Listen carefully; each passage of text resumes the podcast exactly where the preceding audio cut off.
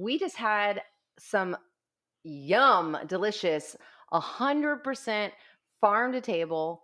And why is it like an extra special farm to table? Well, number one, it's because we're moving into the summer and this is a time of year when we have abundance of delicious vegetables and fruits and all kinds of things. But two, Krystle and mm. Ryan Keller are here. I've never had a salad that tasted that good before. So that's the exact same salad we had with Sandy last week, but this week it had an extra special farm to table surprise. It actually had vinegar that we've made here on the farm. Yum. Yum. I love vinegar and that that was on another level. A, that's it's fantastic to have these little surprise things. So what happened was in 2021, I harvested the grapes. My parents were out of town. By the time my dad got back, the grapes had ferment over fermented. So it meant that we couldn't do any wine with them. And so the last two years, he's been making vinegar out of that. And he brought it in tonight. Hey, I think this turned out really good. What do you think? And I was like, well, I'm going to let the Kellers try it tonight and we can decide whether it goes on salads and, you know, whether it's any good. And of course, I think the pairing with the figs and the cucumbers and all of that, the arugula. Yeah. Nothing goes to waste on a farm. Nothing. And it's fascinating to get to see all of the these different obtain a yield. obtain a yield was my permaculture principle that I named in this last week. And really, that's what it is. It's like every single thing that occurs, I have to look at it and go, okay, well, how can I creatively turn that inca- into income or into something that's going to come back to the farm in every situation? And it's what I like is never wasting anything. Yeah. You know, uh, taking that product that I don't know the backstory on the on the uh, vinegar, you know, so to speak, everything, but like turned it into that right there. That will that, that I would sell like hotcakes. Yep, that's exactly what he was feeling. That was exactly what he was saying about it all.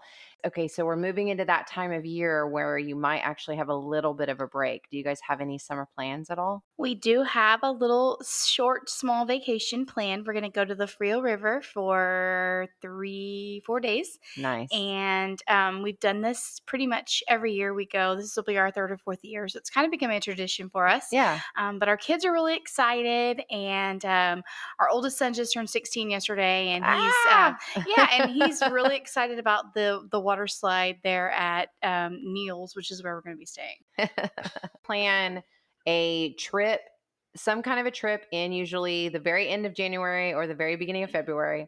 And then I usually plan a trip sometime in August. What are y'all like? I mean, because we've got to get away. I mean, the, here's the thing in Texas, for me, a grower, and I, you're you guys are ranchers, you know, and um, meat farmers, livestock producers. I could grow all year long. Like in South Texas, I really could work every day all year long. There's plenty to do, even though I'm not necessarily planting as many seeds in August and January, February.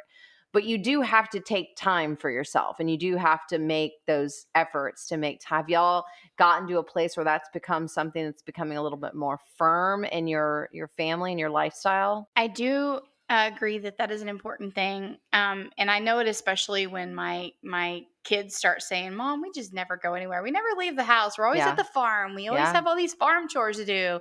We can't ever leave." And um, we're very blessed to have some family members that kind of step in and take over Yeah. so that we can get away Yeah. um, which we're, we're that's going to happen when we go to our little Frio vacation. Um, but we also have um, I have a mother-in-law, my husband's mother. She um, she's kind of a live-in person for us, and she she's she's at our beck and call, so she doesn't have any problem with you know feeding pigs and Nice. you know moving cows. She's uh, totally okay to do that, and of course, you know our our kiddos help her, but um, that's the only way we can really plan something is if we know that we have farm coverage. Early on, that wasn't the case though. Yeah. You know, uh, you just you're you're you're setting up systems and you're trying to get clientele, and you know you want to Yeah. be there for them consistently, Yeah. and that's you just don't have time for it in the early Right. stages. You know, bootstrapping uh, the farm along, and and, and you know, uh, Yeah. you got to be there. Yeah. You know, somebody's got to feed the chickens. Somebody's got to water the garden. You know, move the cows. Somebody's you, things break, yeah and that yeah. and like we were talking earlier when we were cooking, like it's not as sexy as everybody thinks. You know, it would be awesome to say, yeah, you know, we grow this and it's always green year round. It isn't. You know, we go through Yeah. seasons. Yeah. And you know the and majority. something always breaks. yeah, and the majority of the work that a farmer does is maintenance on Yeah. fencing, on water systems. You Yeah. know, on your vehicles. on your well, on your Yeah, vehicles. Yeah, and the well mhm, never going to go out uh-huh. on a you know in the middle of the week when you can go get parts. No. you know, so you got to have some redundancy Yeah. built into that, and yeah.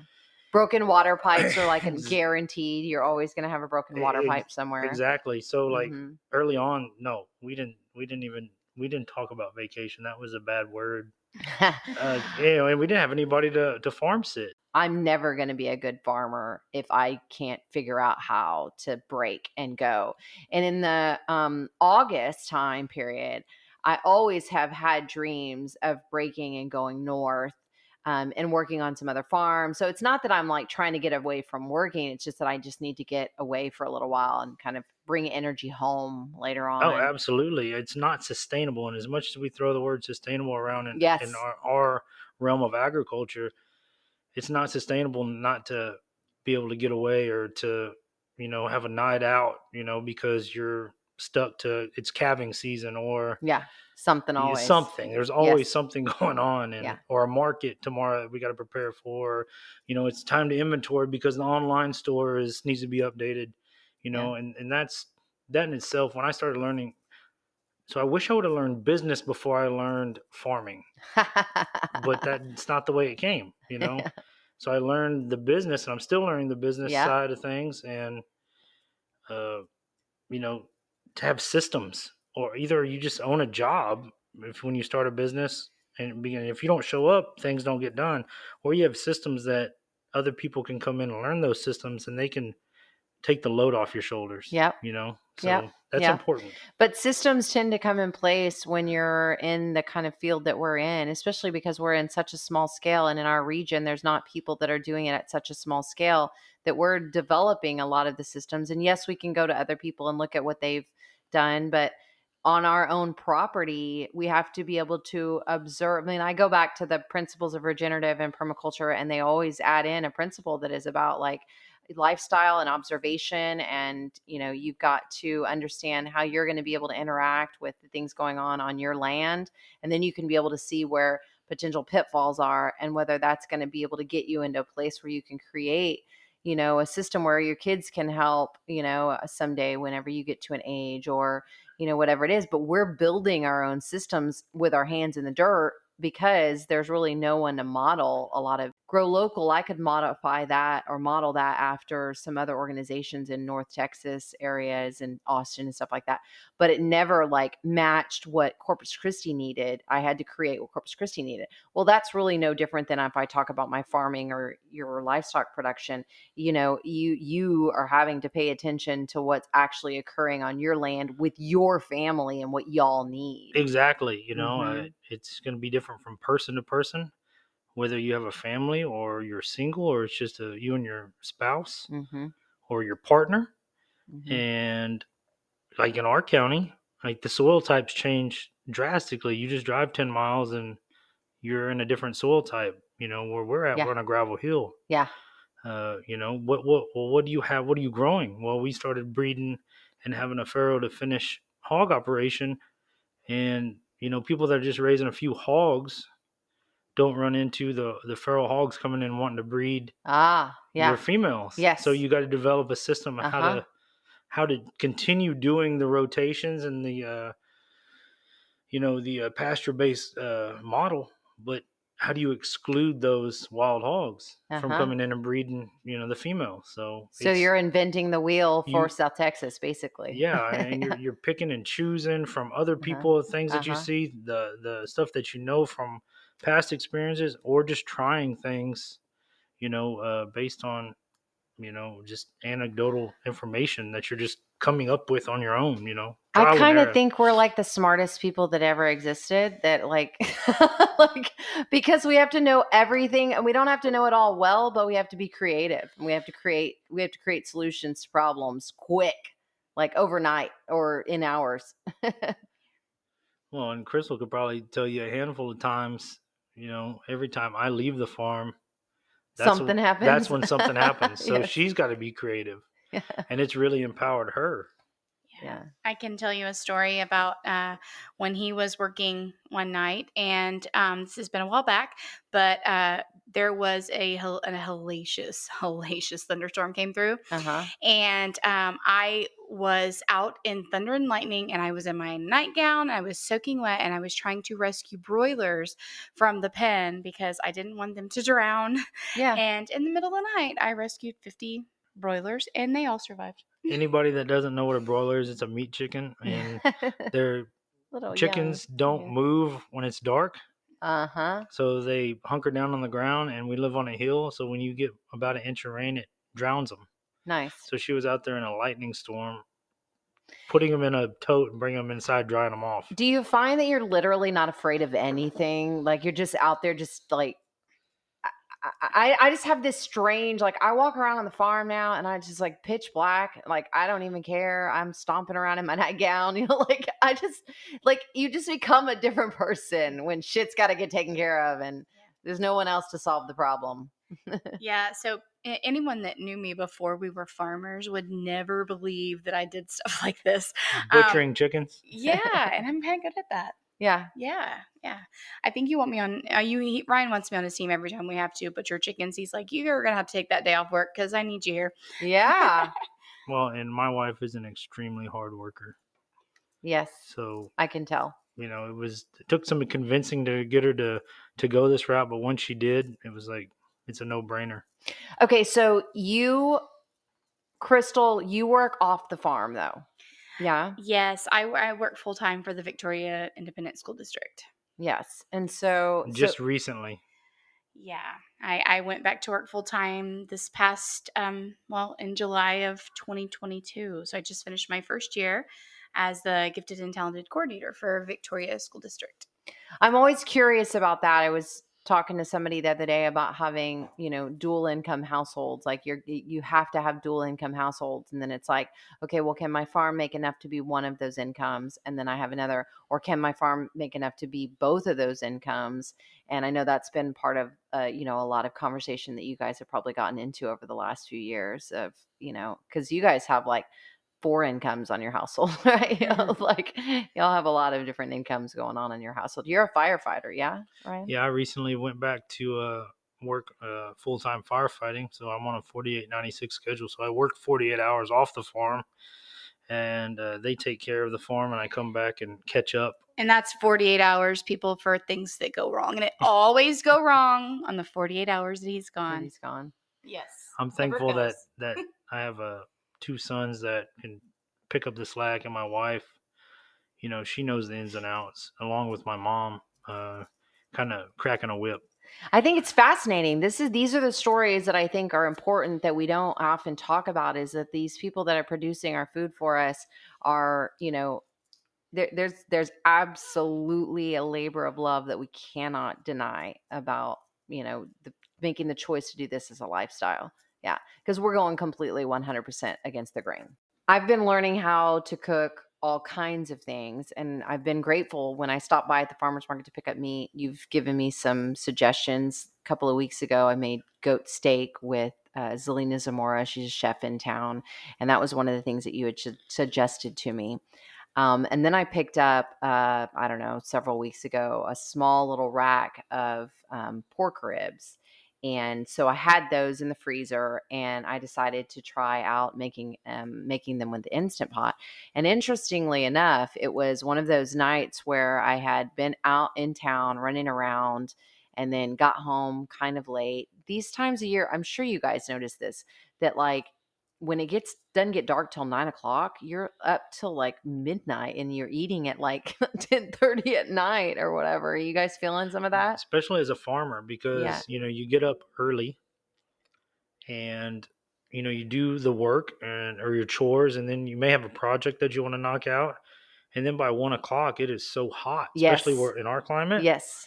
that it's time to go the, do the inside Yes. stuff Yes. and that may be eating uh-huh. doing some administrative stuff some paperwork some bookkeeping Yep. calling people and then taking a nap and then getting back at it around five o'clock and working from five till dark Yeah. you know, in the afternoon.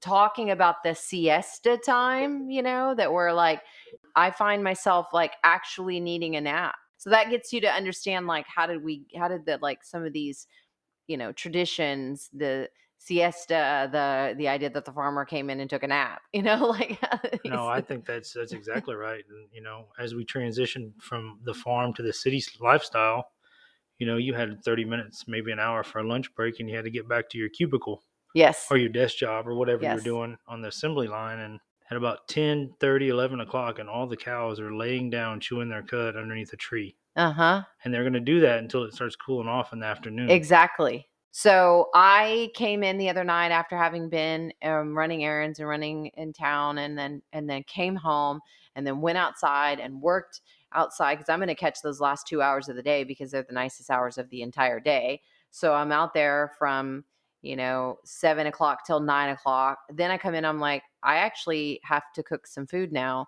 So I threw some pork ribs in the instant pot it was a small section, um, and then it took a yellow onion, some carrots, garlic clove, cherry juice. It called for um, bone broth, which of course I just used some chicken bone broth that I had, um, fresh thyme, fresh oregano, and I put it in the instant pot, and it made a fantastic turnout. I in 45 minutes, or basically like 15 minutes to kind of quickly like chop up some stuff, throw it in there, throw the ribs in there, cooked it for 45 minutes and it came out and it ended up being it was it was such a small little rack that I ended up just eating the whole thing by myself. Like I ate the whole entire meal by myself.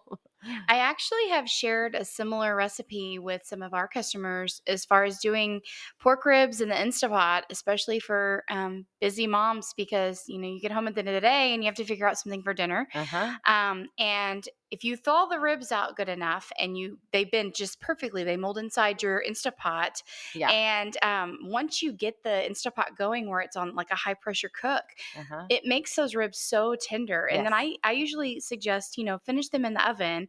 You know Uh-huh. you can like baste them with a little bit of barbecue sauce, or you can use garlic and butter, whatever you prefer, and just kind of roast them in the oven. You know, on a really high heat eh, to where they kind of get that crispiness Crispy. that you would get in a barbecue pit or on a smoker. So, Yeah. yeah. I shared that recipe just the other day with one of our customers. Well, it was 100% worth it. Like I said, it was super easy. And it's another quick way for me to learn. Like, I'm learning how to cook meat. You said it, Ryan, tonight. The best thing is learn how not to overcook your meat. And you cooked two different things for us tonight. You cooked some pork chops.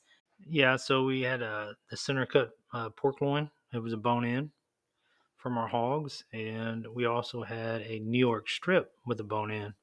It was dang good. Uh, yeah, and you know we we keep it simple on the farm. Uh, a friend of mine, fellow farmer, put it best years ago. He said people don't appreciate the taste of vegetables and meats that are you know that are hand grown Mhm. and raised. You know everything tastes wild or gamey these days.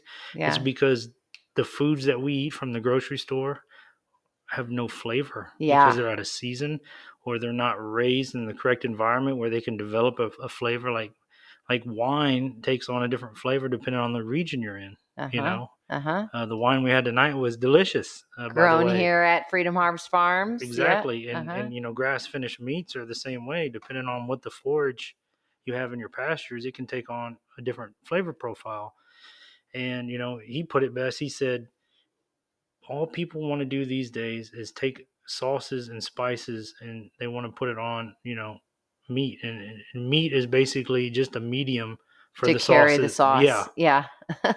you know and and think about it i mean chicken tastes like nothing pork tastes like nothing from the store uh-huh. beef uh it's hit or miss you know Yeah. depends where it's grown and raised you know we're importing a lot of it and uh but farm fresh stuff does have good flavor uh you know and, and i liked you what you did when i was cutting off some of the fat and the gristle. Yeah. you went and snagged that because you you appreciate literally gnawing on a piece of fat and gristle like oh no i want this. This is my favorite part of the steak. Same same. That's that's me too. Yeah. And now you see that they're selling uh they're selling a, a, a rubber ball for jaw exercises because they're saying our jaws are getting smaller because we don't chew as much anymore shut up Yeah, so yeah. you need to chew your gristle That's Like, right. come on Yeah. dummies eat some eat some eat some uh wild meat that's got a little bit of a texture to it instead of everything being, you know, don't get me wrong. I like to have a, a nice, well marbled steak Yeah. as well. You know, that's delicious. But think about it. All of our food is like the chickens that they raise are,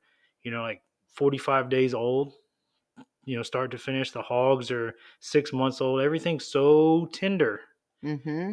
I mean, it kind of makes you think, you know, uh, maybe maybe they, maybe they got some uh, some validity in the, the jaw exercise things because historically, you know, We're not chewing our meat. we- we're not chewing Not things. you chewing know? anything. Right. Yeah. Uh, fruits, vegetables are already pureed or cooked into things, or are we even eating that type of stuff? Yeah. You know, so Yeah, that's fascinating. Um, okay, so tell me how you prepared. You you made a simple preparation for the steaks, but you did it ahead of time. yeah, for the beef, I'm a big fan of taking it out and thawing it completely. You know, letting it come to almost room temperature, Uh huh. and then like these, those are inch and a quarter, inch and a half thick cut steaks. Fantastic New York strips, you guys. So, uh, what and what like, was on them? What I like to do is just salt them very Salt. heavily, just salt Yes. and pat them in, and then let them put them back in the refrigerator and in something covered, and just let them soak up that salt. And you would think, man, that's going to be too salty. No, what it does, it imparts an even amount of salt to Uh-huh. every bite of that piece of Uh-huh. meat. Yeah. And then you know, after you're done cooking it, you can add butter or garlic or onion powder or whatever you like to on it. But think Uh-huh. about it: when you cook things, normally you're losing a lot of that in the cooking process. Right. So add those things afterwards. But the key here is don't put it on the hot grill until it's at room temperature. Okay. I like to use something uh, like olive oil or butter or uh, tallow or hog lard on on the grill or on the steak to Just help kind it. of browns it a little Yeah, bit. it gives it a nice uh, crust. Uh huh. And you know, obviously, those were rare steaks tonight, They and I like to take good. those off. No matter if you cook it rare to to medium rare, medium well, take them off, cover them without them touching in a in a dish, and just let them sit up there for five minutes, Uh huh. and all those juices just release and just uh, uh, release back into the muscle meat, and it's it's a way better eating experience. And as far as the pork loin, still with uh with salt and those were one inch thick cuts but we also like to to rub them down with a, a lot of extra uh, homegrown honey Honey. So Good. that, that, that gives it a, a nice taste and you just got to watch cook the meat the same exact way as you would the steak but maybe on, on a lower heat because the sugars and the honey can burn but Uh-huh. it gives it uh if you don't burn it like too bad it gives it a nice bark a nice crispiness to the outside I heard Krystle say she liked the pork chop the best tonight. Yeah, I you know, and before we we uh, put the pork chops on to cook, um, I reminded Ryan that we need to just score the fat because that that seems to be a, a really important thing to do when you do the pork chops because it helps the fat to really render down. If you don't score those pork chops, sometimes you kind of get a big piece of chewy fat that didn't really get to cook as much. Uh-huh. So um, once you you know you actually score that stuff, it kind of just melts in your mouth. And yes, that was my favorite tonight. I ate every bite. yeah we like to cut cut that fat turn that pork chop on in because it's got a you know three quarter inch fat capper on the backside of that pork chop and just take a sharp knife and just cut it on you know quarter to half inch intervals hmm and when it cooks it's gonna it's gonna almost bear claw fingers out Yep. you know and you're able to to render that fat like she says and it just it's it just makes it so much better where you want to eat it you know it gives it a good texture Yeah, and so then we had really simply something I've been making a lot of is just the roasted vegetables. And I did the first mixing of the roasted vegetables was celery, turnips, carrots, some radishes, um, some onions, all just tossed. And I've been making a new salt, Cuban oregano salt. I have tons of Cuban Cuban oregano right now, and literally I'm doing like an 80 20 um, when I make my salt. You guys know I put that in my chopper, uh, chop it up really nicely, and then put it on the lowest temperature in my oven and just kind of keep tossing it until it gets hard and dried out, and then put it back in my chopper, chop it up, and blend it up. And we used that on. Um, the roasted veggies. I think we used it a little bit on our salad tonight as well. So just like last week, oregano is good for is the answer for everything. like now we're finding again. You, y- y'all really liked the flavor of that salt. that was my favorite out of all the ones we I tried pulled them all out. I pulled the dill salt out. I pulled all the different flavors. Pulled everything out.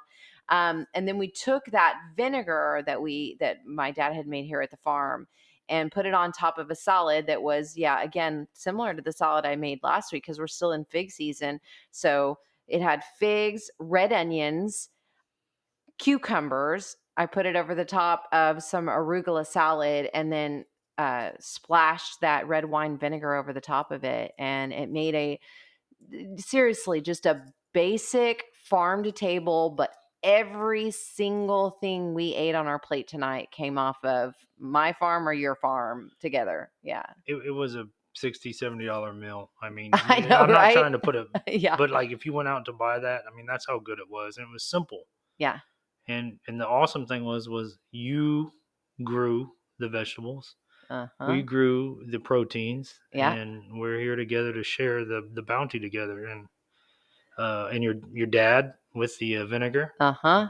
you know uh something that went past what he was probably planning Yep, exactly. and it's still an awesome product yes. something great And then, of course, after I'd let you guys try the um, vinegar, I was like, "Well, you got to try the wine too." So I pulled out the the second bottling of the 2020 vintage, and um, I'll speak for myself, but that bottling was really good. I'm enjoying that wine. I think I need to change my my statement here. I think the wine was actually my favorite. the pork chops were a close second.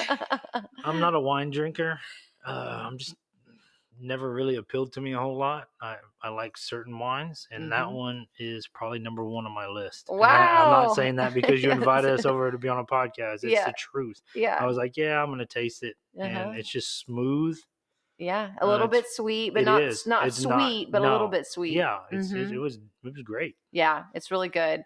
Um, I'm looking forward to. I'm having a summer solstice event on June the 21st here at the farm. It's going to be in the evening, so we're going to be doing a little bit of sun gazing, watching the sunset. I'm going to put together a nice charcuterie board, and then, of course, all of the fruits and the the fermented beverage fruits that we have here at the farm will be available for people to taste. the ones you don't have to chew yeah, the ones I don't have to chew. Exactly. So that'll be a really nice evening. If anybody is interested in in that, just reach out to me and I'll send you the link to pick up your tickets and to reserve your spot. It's going to be very limited because I only have so much space, but I'm going to have to reach out to you guys to get some of the pork loin, the the smoked pork loin. Is that the one y'all make? Um, and some of y'all's dried dried meats and stuff like that. So yeah absolutely i think that would pair good with uh just Aislynn and a good time out here on the farm It'll pair good with the wine. there you go. We're we're loving it. And dinner was excellent. I'm so glad. Like having like the five star dining dining experience once a week in my house. I, I don't know how I ended up with this kind of wealth, but it's pretty freaking fantastic. I guess I'll have to just um, do what I do every single morning now, and that is get up and thank God for the new day that's coming and That's all the fact. delicious things that are going to be coming at me. I was telling you guys tonight that back in, I think it was about 2010, 2011, I read a book called The Food Revolution.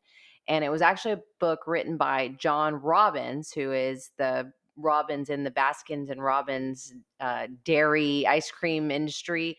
Food Revolution is actually about the dairy industry and about the meat industry. And so that was the first step in basically, I I went on this really long camping trip to Big Bend, and with with high with eighth grade kids at the school my ex husband was the principal at, and came home not eating meat anymore.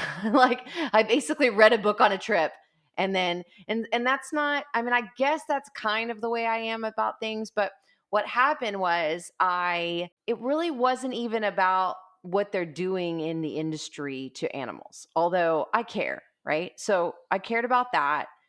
But it was about the idea that the way, when he was explaining it, that there's no possible way that the way we're doing things with meat, that it could even remotely be sustainable, right? Because of the amount of water it requires to grow the amount of vegetables in order to, you know, but they were also weren't saying people shouldn't eat meat.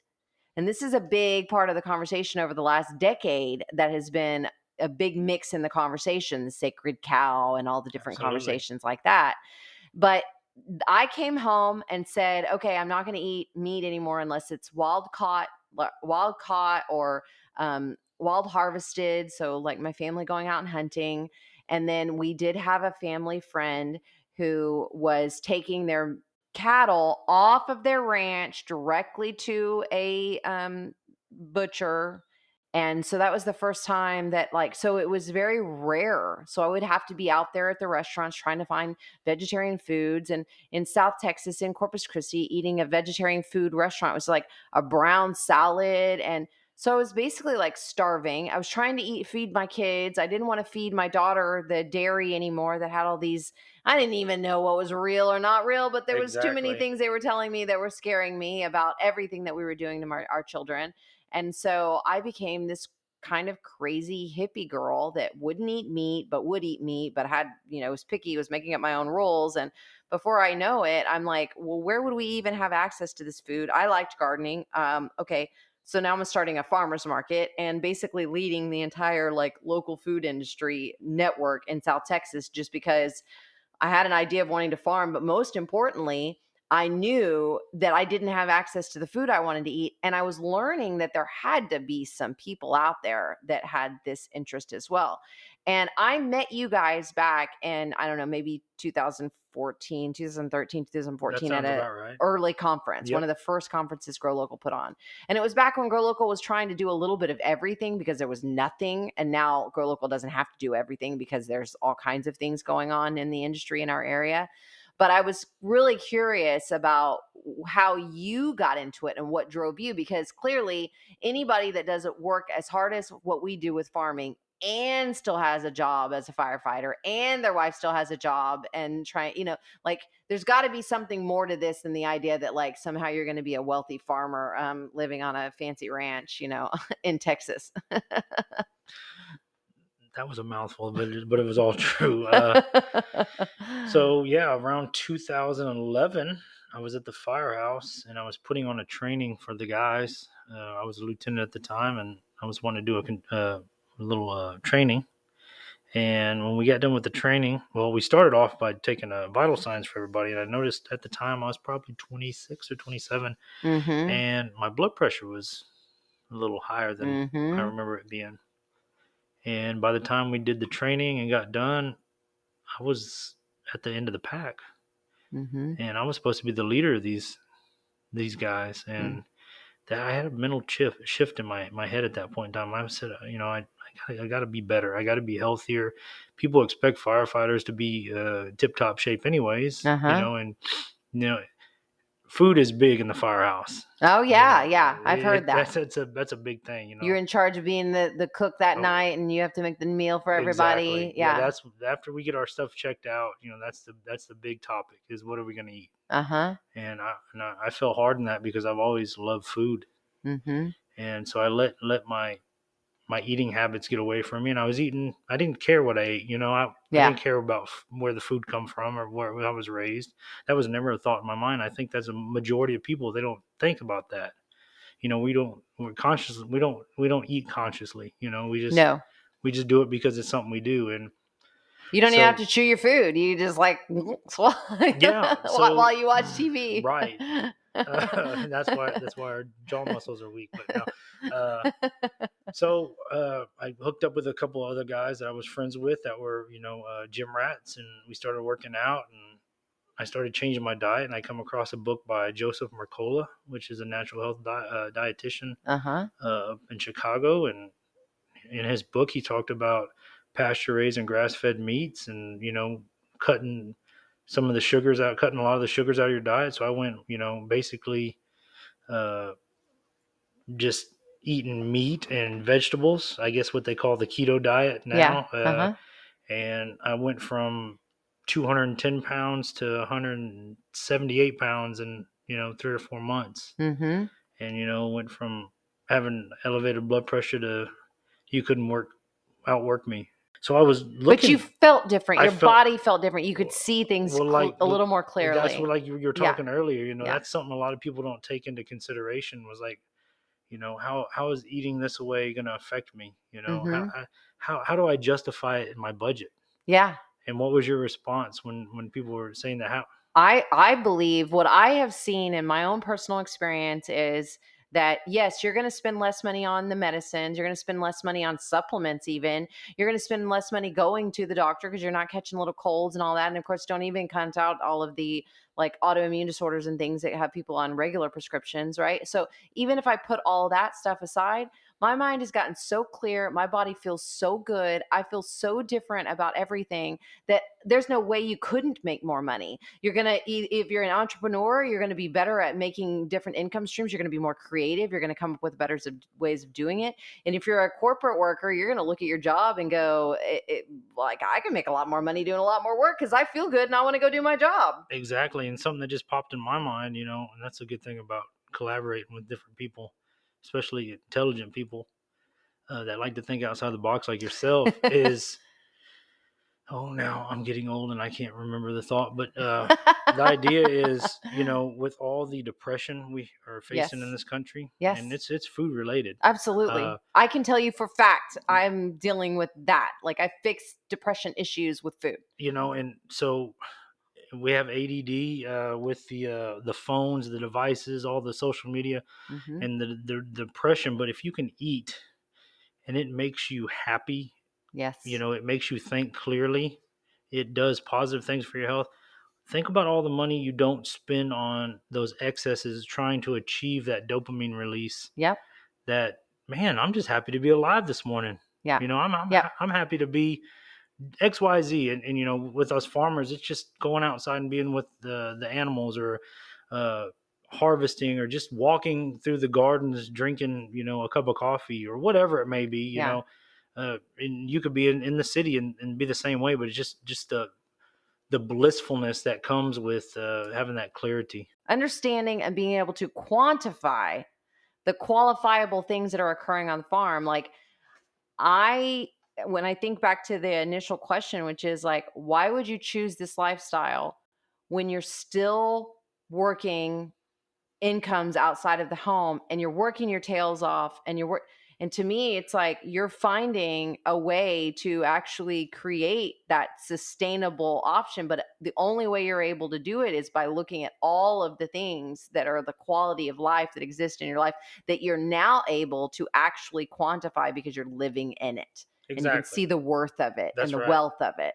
Yeah. That's right. Uh, and I also like to think that you know, like even if it comes ever comes to a point where we are not able to do this for you know a lot of the other people, we will always still do it for our, our ourselves and our family because yeah, you know we've I mean, I've seen how it's affected my, you know, my older son who has he does struggle with, you know, ADHD, and he's, um, you know, I feel like he he, he used to be on a diet where he had a lot of sugar and um, a lot of carbohydrates, but now he he eats everything in front of him. Don't get me wrong, he's like a garbage disposal, but um, he, but I think the quality of the things he eats now help him with his some of his issues that he struggles with as far as the yeah. ADHD, and I know it's because we're healing him. He's healing his body with food.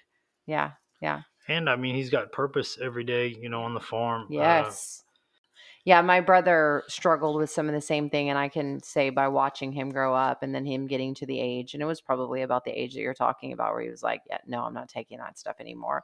I don't eat. I, you know, I don't enjoy my life. I'm losing my creative thoughts about things. But that was of a generation, he's y'all's age. So that was of a generation where that was, they were the initial kids that were beginning to be given that kind of stuff. Yep. And any kid that, my brother and I both are troublemakers, but troublemakers in like the good way. Like we're breaking the rules that needed to be broken, you right. know, and we're you know, we don't sit still in a desk because we're not the kind of people that are meant to sit still in a desk. The reason I can work outside and do the kind of work I do is because I don't sit well behind a computer screen all day. That's right. God made everybody on purpose for mm-hmm. a purpose.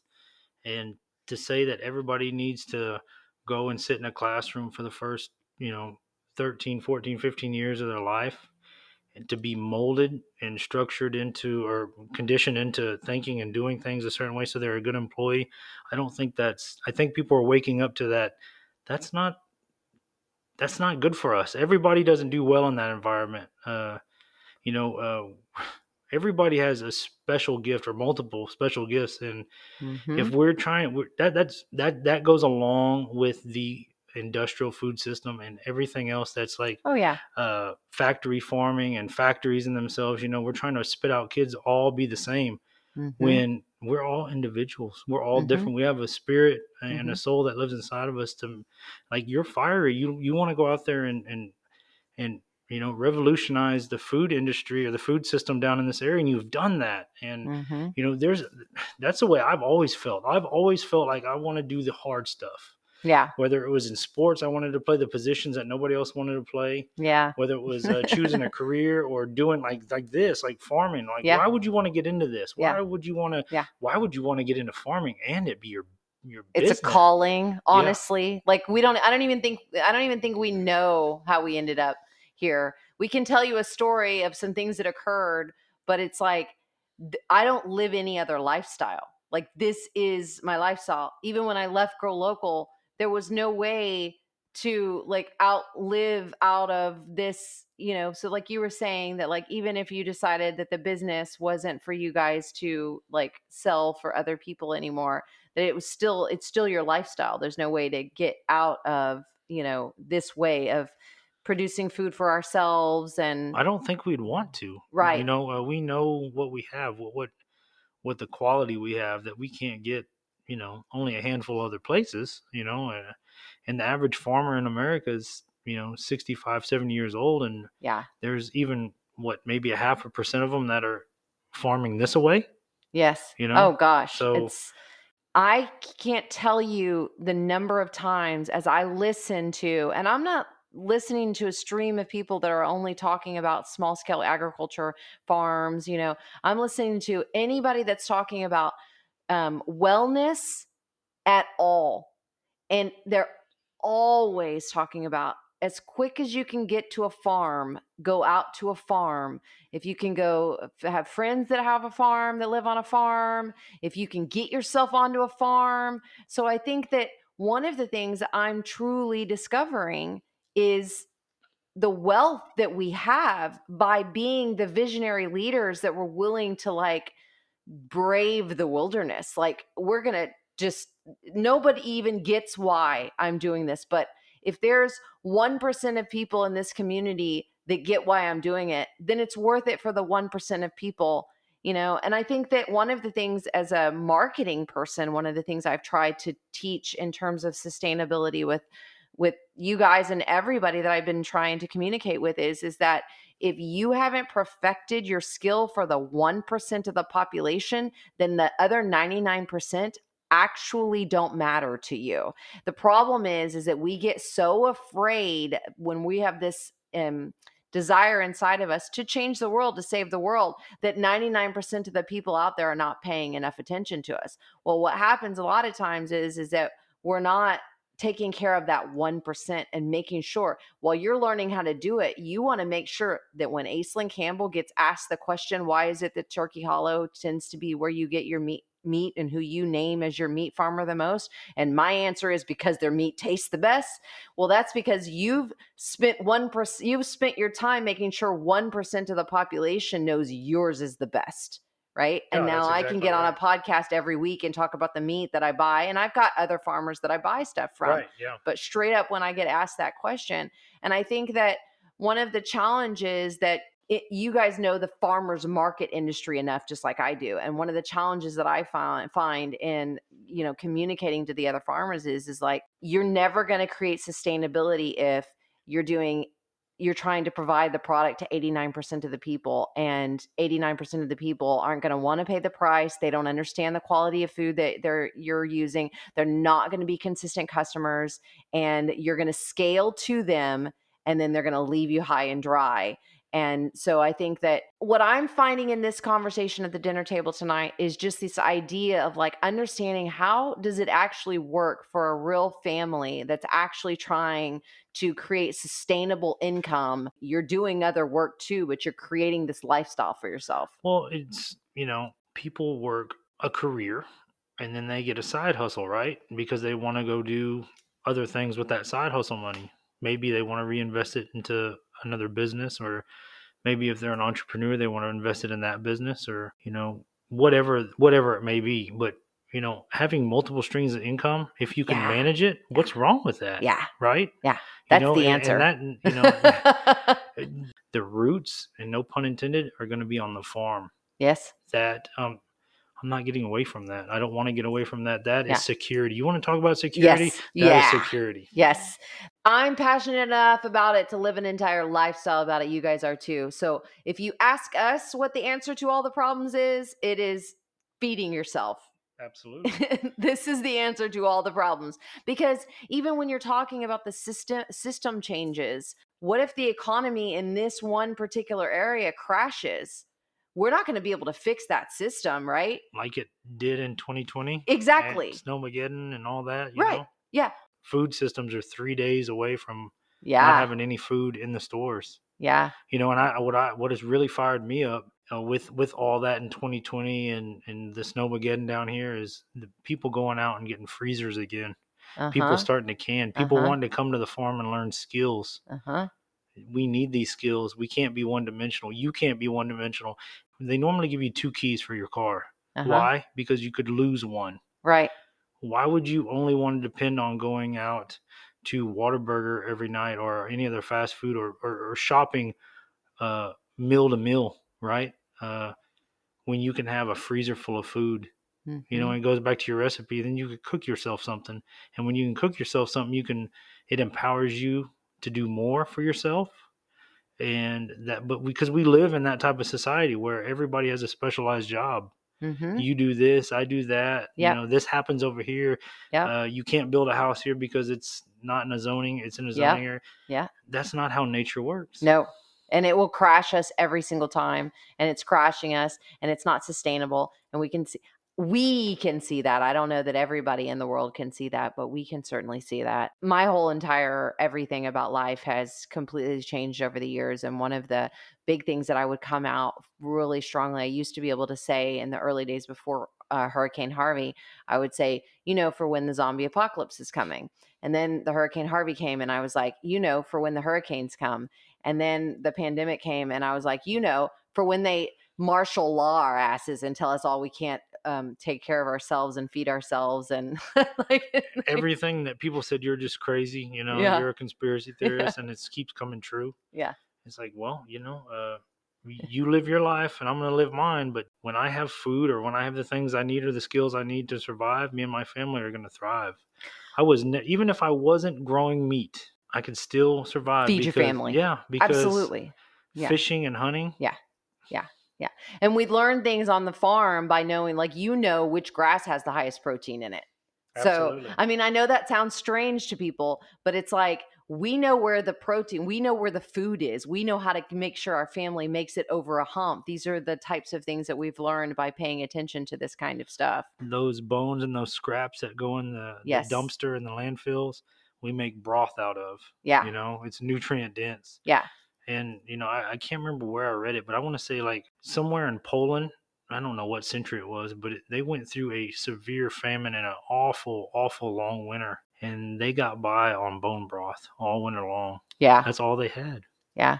And it sustained them. it- it's funny that this conversation came up at the dinner table tonight because I remember I opened up my freezer and I looked inside my freezer and it's just me here and things have changed and things are cleaner in different ways and it, it's just me. And I looked at that freezer and it was like this pristine, it was full of frozen figs, some meat, and then it had uh, some pork broth, some chicken broth, some beef broth, all inside there. And it made me think like that with a pantry full of, you know, veg. I mean, just it's a different kind of mindset. And I'm grateful. Know this about your farmers, friends. We care about you as much as we care about our own family, right? And what you'll find is is that when we create a network of people and that network is in communication with us when the shit gets bad guess who gets food guess who gets fed but it's not because we're like oh we're going to take care of our family and we can only take care of our family like we're the most giving farmers just across the board You've taken care of us by supporting us yeah you know, through thick and thin. Maybe even, you know, in times that we don't know your personal testimony when you've been down on your luck and may have not had a lot of money, you still come to the market and bought one thing from us. Yes. You know, I don't know the story, or you've been up in, in an upward swing and, and you've just spent a lot of money, Yeah. you know, hard earned money, and you bought our product. You know that. means a lot. Oh, I mean, how many times? And it still happens from time to time, but in the early stages, like Krystle, I don't know how we're going to make the bills this week. Oh. And she says, just keep the faith. God has Keep faith. provided. Yep.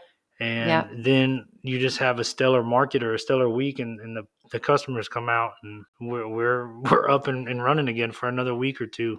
Yeah. You know, and it just happened over and over and over. The And it's faithful be- farmer. It's because of the customers. It's because of Mhm. you, because y'all believe in our products. hmm And I do. I feel like God has blessed what we do.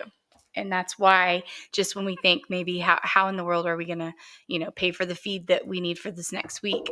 Yeah. And then we have, you know, an amazing market because customers come out and they support, you know, so generously. And then we're able to do what we need to do. And we just keep going. Keep showing up on this farm. I got to protect it. Yeah. You know, if I'm going to keep showing up for the customer, that is, you know, I got to Yeah. protect it. People that you're feeding, like Yeah. you feed my family. Yeah, I want For years, y'all fed my family. I'm not going to get bailed out Uh-huh. when No. if we go Yeah. into a, downturn, a Yeah. bad downturn. Yeah. You know, I'm not as fortunate as the auto dealers or the banks. Yeah. So we or have, even the big farmers for that right, matter. exactly, Yeah. exactly. We Yeah. don't have subsidies to Yeah. to, to rely Yeah. on. So resilience. I'm glad you guys have been here. Um, it's been a great evening, and I want you to tell me a little bit more about how do we find you? How do we find your farm? And how do I get to know where I can get any of your man? It's been such a great dinner table to have you guys here. And yeah, you guys and I could just talk and talk for hours. Ryan and I would stand at the farmers market for just a few minutes, and all of a sudden we're t- we're solving all of the world's problems, um, from politics to agriculture to school systems. Who knows? I've enjoyed um, having that opportunity, and I hope we get to do this again. Before we go, though, I really want you guys to tell me um, exactly where we can find Turkey Hollow Farm. Where are you located at? How does somebody come and visit you if they want to? What markets are you out? Tell us everything we need to know. So we are Turkey Hollow Farm, uh, Ryan and Krystle Keller. I'm going to mention Aiden and Jet because they're a big part of our business as well. Um, but we do do two farmers markets. We have a an online farm store. It's Turkey Hollow Farm Store online where you can uh, place pre-orders. You can order online, um, and Is that turkeyhollow.com? it's What is- turkeyhollowfarmstore.com.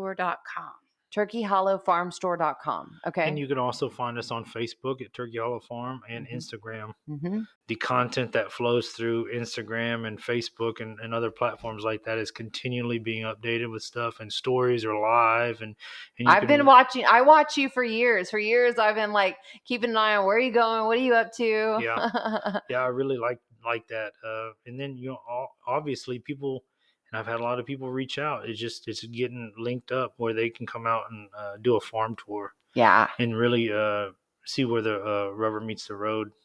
And Turkey Hollow is in Cuero. It's in Cuero, Texas. So we don't grow turkeys anymore on Turkey Hollow Farm. So Yeah. uh, the how we got the name because I think a, a lot of people are confused by this is uh we where we reside is the Turkey Hollow Farm subdivision. That's kind of that area. It's not a Uh-huh. small subdivision. It's it's large uh 12 13 acre plots. Uh huh. Uh, and we bought that property just to, with the intentions of social distancing before that was even a thing. Uh huh. Yeah. Just getting out of town. That's like my away- parents. yeah, you know, yeah. and then the farming come after that. We uh we're not generational farmers, Uh huh.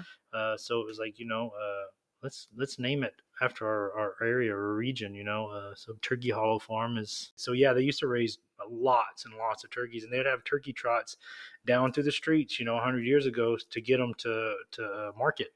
We started out trying to do everything, Yeah. and if you, and I'll- That's I'll- not I'll- unusual, by the no, way. no, and, I, and I'll preface this with this: uh, anybody that's trying, that's that's interested in doing something, just just learn one skill, just learn a skill, and Yeah. take it one step at a time. Don't try to do too much. Don't try to uh, hold yourself to this this hierarchy of things that are gonna make make it miserable and make you think that it's like I. I can't do this, you know, it's just too much. Just just just try to get better. Try to do better. Try to learn one thing. And that's what and let we- we- today be okay. that's Today's it. okay. That's right. so we did way too much, and it was like, what are the what are the real things that people are after? Let's let's let's go to the staples, Yeah. and that made our life and our business life a lot better. The evolution of observation and then watching it and then learning from it and having the experiences from it. So, There is a lot more to the game than just oh having this beautiful photography and the Yeah. dew in the morning and the the Yeah. chickens frolicking in the grass. You know, there is a business side to it, Yeah. and you know that Yeah. that's probably the hardest thing for a lot of farmers to Yeah. to wrap their head around and to be comfortable of charging what they need to charge What for the product because you know uh, what we're charging for our product is more than what you're going to pay at the store and traditionally for 75 80 years people have bought food cheaply it's been produced cheaply Yeah. and poorly and you know that's the way people were conditioned and it goes back to like you're saying the 1% so what we decided to do was raise beef grass fed and finished beef yeah. And it's excellent. uh, Mhm, pasture raised pork mhm, Also, very, very good. uh, Regular. pasture raised chicken Mhm. Uh, we do a layer flock operation, and I partner with uh, Stephen Koenig, which is down the road from us, that raises uh, grass-fed and finished lamb Yep. and cabrito. yeah. Uh, You know what? You guys have raised the game on lamb in Corpus Christi. There's a lot more people that are like, thankfully, they can get lamb because of you guys. So yeah, yeah, I'm grateful for it for and that, sure. you know, Okay, so we have the last thing that we have to do here. And um, I just read this question literally. Which three objects would you save first if your house caught on fire? hmm, I'm like, you're going to teach us a lesson on what we should be grabbing first. I would I would grab our wedding picture, our portrait. I would, I think. Do you It's know where that's at? important to me. guess. I have a good guess. uh, probably uh, objects, not people. Uh, yeah, so probably my pistol beside Uh-huh. my bed, my cell phone, Yeah.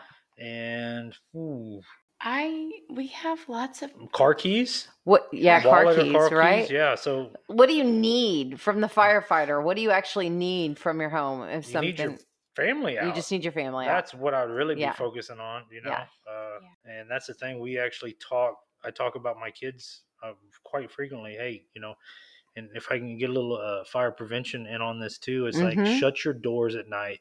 Uh-huh. Even a hollow core door provides a lot of fire and smoke protection. so in your in your bedroom doors, Yes. that's what you're saying. yeah, compartmentalize yourself. Okay, So if okay. a fire breaks out in another room, you don't get inundated by smoke inhalation or heat Hmm. products.